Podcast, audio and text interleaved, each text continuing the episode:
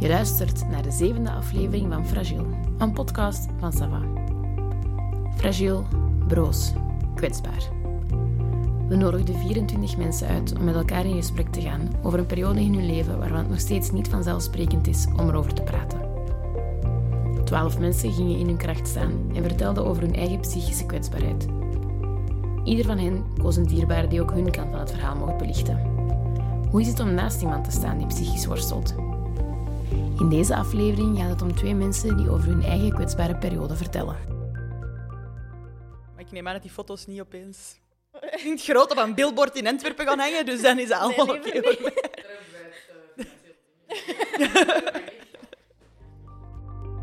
Opgelet. In deze aflevering wordt er gesproken over mogelijk triggerende onderwerpen. Toch vinden wij het belangrijk ook dit verhaal te delen, omdat het mogelijk herkenbaar is voor velen. Zorg ten alle tijden voor je eigen mentaal welzijn. Zoek steun indien nodig en maak ruimte voor je eigen gevoelens. Deze week spreken we met Doreen. Dan hoop ik dat mensen dat wel merken. En dan hoop ik op veel empathie of zo, of heel veel inlevingsvermogen. Ehm, maar langs kant, ik besef dat ook heel hard. Mensen kunnen niet voelen wat dat ik voel. Ehm, en ik wil ook niet dat mensen zien wat dat ik voel. ja, dat is ik, super tegenstrijdig, ik weet het. Maar ja, En Ainara. Ik heb soms heel slechte dagen, heel, niet, niet zoveel meer. Maar soms ja, dan is dat echt ja, precies alle moeite van de wereld om uit bed te geraken. En dan heb ik dat wel tegen mijn werk gezegd. Dat als er zo'n dagen zijn, dat je echt 's morgens niet moet beginnen praten tegen me. Wat er gebeurd is op 22 maart 2016 hebben we min of meer kunnen vernemen in de nieuwsuitzendingen en kranten.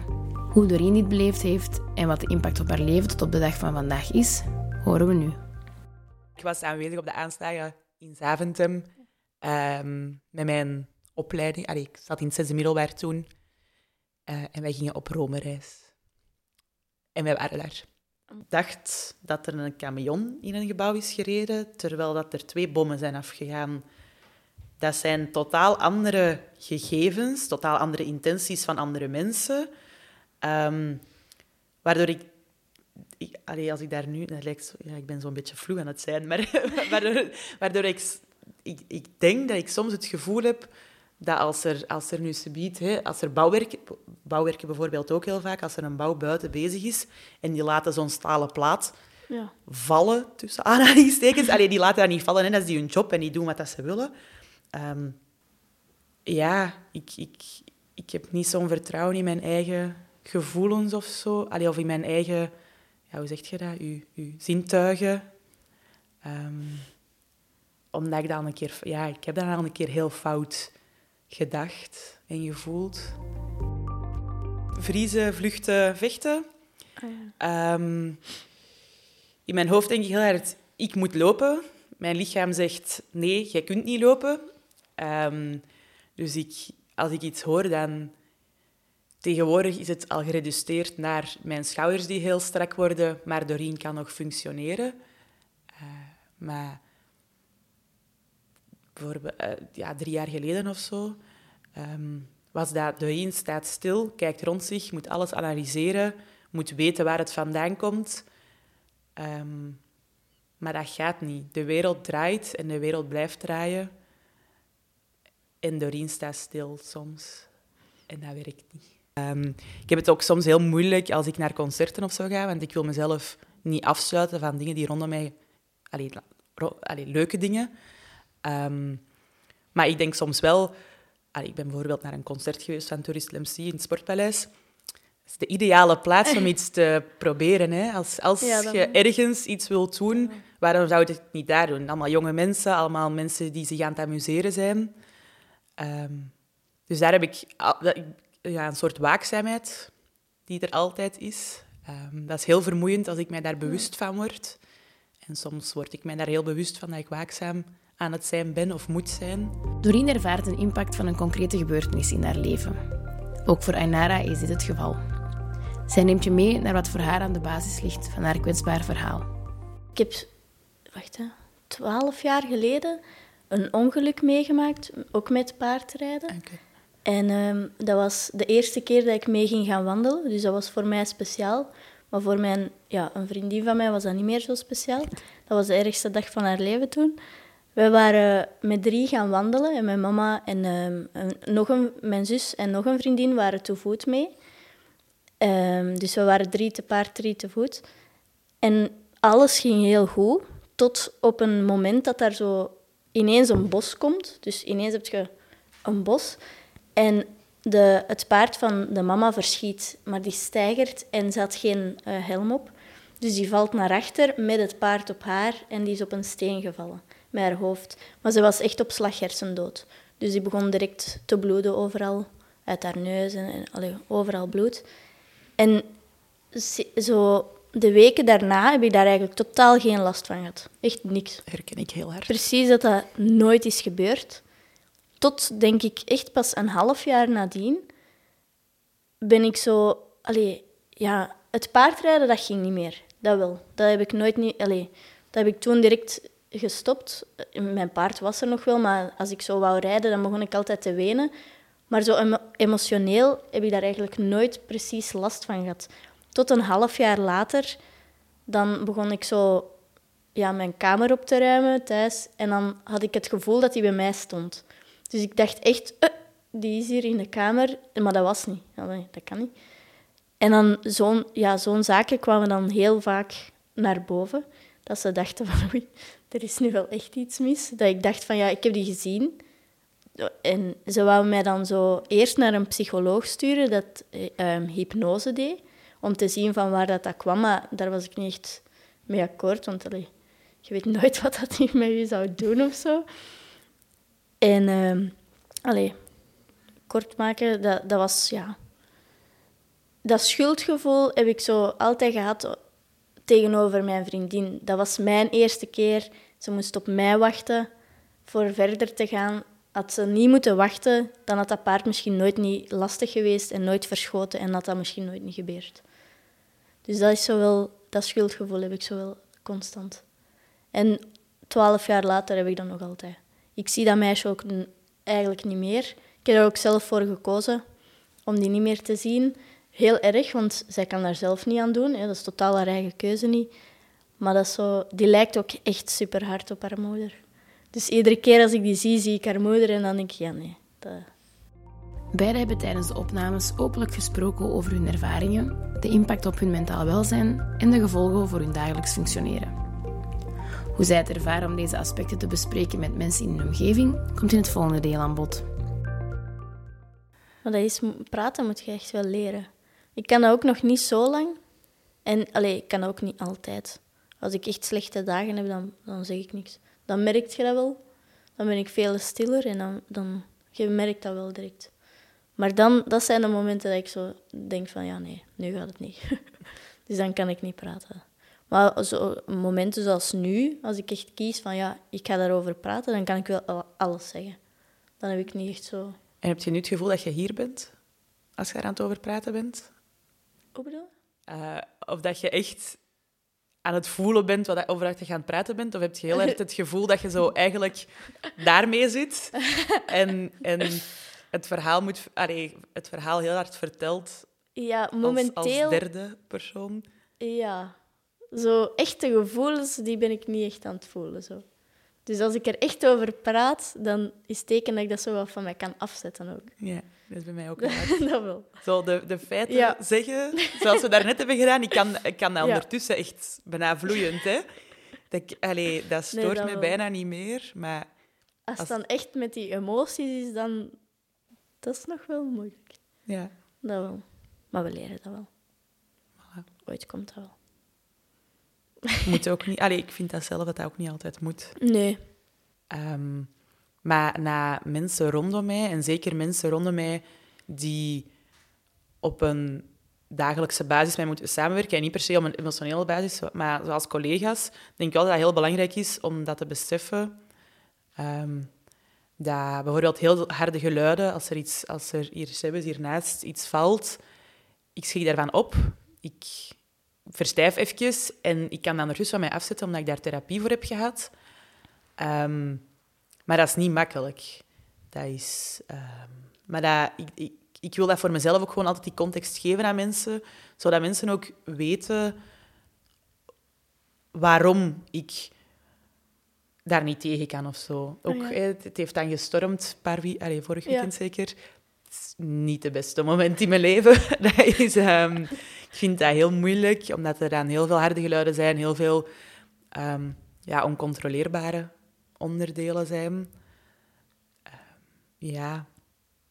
Maar ik vind het eigenlijk niet erg om die verantwoording te moeten geven. Ik vind dat, ja, dat, dat, ik, ik hoop dat dat mensen helpt om dat te snappen. En omdat, zoals ik daarnet al zei, gewoon... Dat is, dat is mijn ratio dat dat vertelt. Hè. Ik was daar, ik was zo dicht, ik heb dit nadien gedaan, ik heb zus gedaan. Meer moeten die mensen niet weten. Ehm, kan ik dat heel makkelijk en vlot vertellen? Ja, ik kan ook gewoon een nieuwsbericht geven. Allee, ja, Nee, ja. dus dat vind, ik, dat vind ik niet zo moeilijk. En ik vind dat ook echt niet erg om dat te moeten geven. Heel veel, toen ik daarnet tegen u vertelde, jij werd ook van, ah, oei, amai. Maar ja, ik, ik- dat vind ik dan weer wel moeilijk. De reactie van anderen... Niet, Ja, uw- nee, nee. niet uw persoonlijke reactie, Nee, maar gewoon re- de reactie van andere mensen daarop, omdat ik dat zelf... Misschien is dat ook omdat wij daar met zo'n grote groep waren. Ik ken honderd anderen die daar waren. Als wij allemaal het klein kind gaan uithangen, de wereld zou niet meer draaien. Hè. Vrij uitspreken en de emoties achter hun verhalen toelaten. Ook dat is een aspect dat Doreen en Ainara in hun gesprek hebben aangekaart. Oftewel kunt je erover praten, oftewel voelt je het. Ja, vind ik goed gezegd. Nee, vind ik echt goed gezegd. Het is, eh, Dus ja, je- Ik weet niet, ik, kan dat allee, ik ben zelf ook naar psycholoog gegaan. Mijn laatste psycholoog was een hele fijne. En daar kon ik dat wel echt. Kon Ja. ik wel alles gewoon laten komen en laten, laten zijn. Ehm met een heel veilige... ja, Om je vraag te antwoorden, een veilige omgeving. Ehm, waar dat ik niet de sterkste moet zijn of zo. Eh, dat er iemand anders is dat voor mij moet zorgen en waar ik zelf ook geen zorgende gevoelens naartoe heb, denk ik. Ik denk dat dat een heel groot punt is. Ehm, Dat is ook een plaats waarvan dat je weet... Hier, waar hier- het hoort ja. of zo. ja. Ik denk dat toch. ja, maar ik denk dat dat een heel groot punt is waarom dat ik dat bij mensen die dichter bij mij staan veel moeilijker vind. Ehm, ja. Ja, je wilt ook zorgen voor hun. hè. ja, dat is het grootste punt. Hè. Ik wil echt heel graag zorgen voor iedereen rond mij. En dat is mijn last, hè. dat is niet hun last. Dus dat is een beetje... ik denk dat dat voor mij is wat dat in de schulp kruipen betekent. Doen alsof dat mij allemaal niet zo hard raakt, terwijl het heel hard binnenkomt. Doreen werkt op verschillende manieren een impact van de gebeurtenissen op haar leven. Voor Ainara blijkt dit niet anders. Ook zij ervaren de neveneffecten ten gevolge van de ingrijpende gebeurtenis. Want ik heb zo na dat ongeluk, een jaar later pas, ben ik daar echt ja, de na-effecten van beginnen krijgen. En misschien niet zoals iedereen ze heeft. Maar ehm, ze hebben mij toen ook ehm, getest op paranoïde. Want dat zou ergens wel ermee in zitten. Omdat ik zag toen echt dingen dat er niet waren. En ik weet dat ze er niet waren, maar ik was op die moment wel... Allee, ik was ervan overtuigd dat ze er waren. Maar ehm, dat is eigenlijk begonnen met ja, iemand te zien staan, een gestalte, zonder hoofd. Wat dat dus niet kan in het normale leven. Maar in mijn verbeelding allee, was die er wel. Dus ik was helemaal in paniek.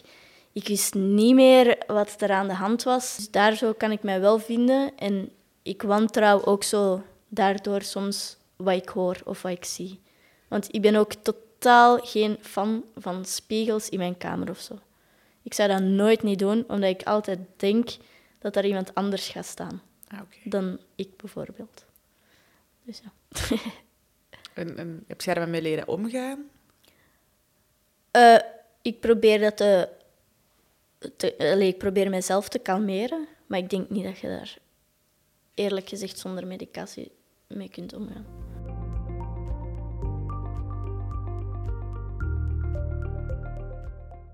Ja, in mijn hoofd was dat... allee, is posttraumatisch stresssyndroom iets dat, dat je ziet in films of leest in boeken of zo, van de stoere mannen van weet ik veel waar, die terugkomen uit een of andere oorlog of, of iets dat, dat zo oude opatjes hebben, ehm, die zijn gaan vechten in de wereldoorlogen of zo, maar niet een jong, onschuldig meisje dat een toffe dag ging hebben. Ehm, ik heb geen toffe dag gehad. Uh, allee, of geen toffe... Ik ging twee weken weg. Ehm, ja, dat is mijn diagnose.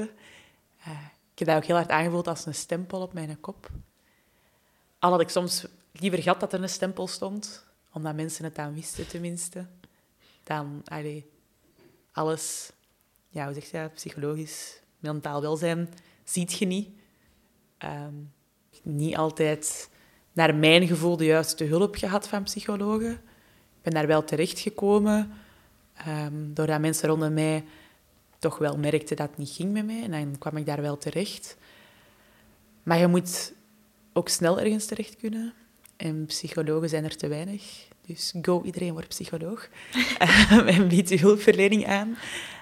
Um, maar het... Um, ja, ik, allee, als je dan bij een psycholoog zit waar dat je eigenlijk niet het gevoel hebt dat je helemaal jezelf kunt zijn of dat je kunt vertellen waar dat je nood aan hebt, of die, die echt luistert of zo, want zelfs dat gevoel had ik niet, dat die wou luisteren naar ik te vertellen had. En die, die psycholoog heeft de eerste keer die stempel geplakt. Dat voelde ik echt niet. Toen was ik, dacht ik echt, maar... Griet, je hebt niet eens geluisterd naar wat ik te vertellen heb. Je, je hebt gewoon gehoord, aanslagen, Zaventem, drie jaar geleden, die loopt daar nog mee rond. Het zal wel dat zijn. Ja, toen had ik echt zoiets van, nee, nee, deze is het niet. Deze kan het niet zijn. Um, ik denk dat dat vertrouwen in de mensen in u soms wegneemt. Van oei, gaat ze dat wel aankunnen, bijvoorbeeld op het werk? Gaat, gaat ze dat wel kunnen? Oei, gaat het... Eh, ik krijg echt kei vaak dus van een persoon de vraag... Ja, hoe gaat het met u?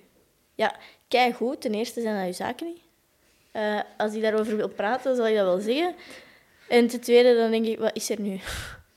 Dus dat is zo wel iets van dat vertrouwen. Je voelt dat echt weggaan. Zo van, ja, die gaat dat toch misschien niet kunnen. Zo. Mm, dat is te veel stress. Of mm, dat is te hoog gegrepen. Dan eigenlijk, ja, nee, want ik doe, dat, ik doe dat al. Dus wat ligt er nu te zeggen? Je hebt het gevoel dat je je extra moet bewijzen elke ja, keer. Ja, echt zo... Ja, het gevoel dat je zo extra moet laten zien van, kijk, ik kan de druk wel aan. Dus die weten dat nu gewoon.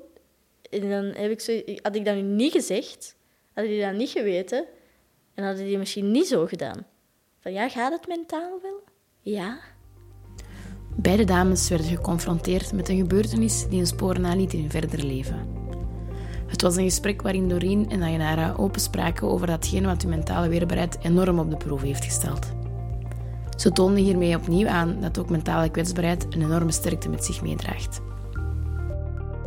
Heb je na het horen van deze podcast nood aan een gesprek? Dan kan je steeds terecht op het gratis nummer 106 van Teleonthaal, de zelfmoordlijn op het nummer 1813. En weet dat je ook bij je huisarts of in crisissituaties bij de spoeddienst terecht kan. Zorg voor jezelf, blijf erover praten. Deze podcast van Sava werd mede mogelijk gemaakt door de financiële ondersteuning van Young Lions Lier.